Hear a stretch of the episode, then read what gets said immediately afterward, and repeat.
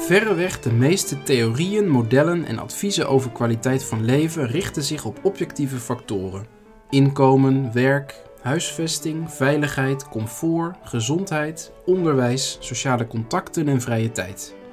En uiteraard op het subjectieve geluksgevoel, uitgedrukt in een rapportcijfer van 1 tot 10. Deze thema's zijn een samenvatting van De Sociale Staat van Nederland, het meest gezaghebbende rapport over kwaliteit van leven dat het Sociaal en Cultureel Planbureau jaarlijks publiceert. Laten we dit model eens toetsen met een gedachte-experiment.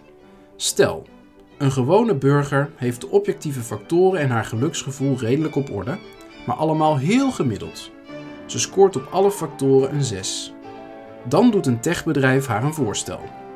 Zeg, middelmatig persoon, wij bieden jou een permanente virtual reality bril met hersenimplantaat die je leven zo simuleert dat alle factoren, ook je geluksgevoel, van een 6 naar een 9 gaan. En als je bereid bent om al je wilsbesluiten los te laten, dan zorgen we voor een 10. Zou ze het aanbod aannemen? Ze pijnst er niet over. Ze wil verantwoordelijkheid dragen, risico's nemen, iets bijdragen aan de wereld, haar familie en vrienden kunnen omhelzen. Kortom, dit type model doet geen recht aan het feit dat wij leven vanuit verlangen, dat niet te simuleren of modelleren is, maar zich aandient.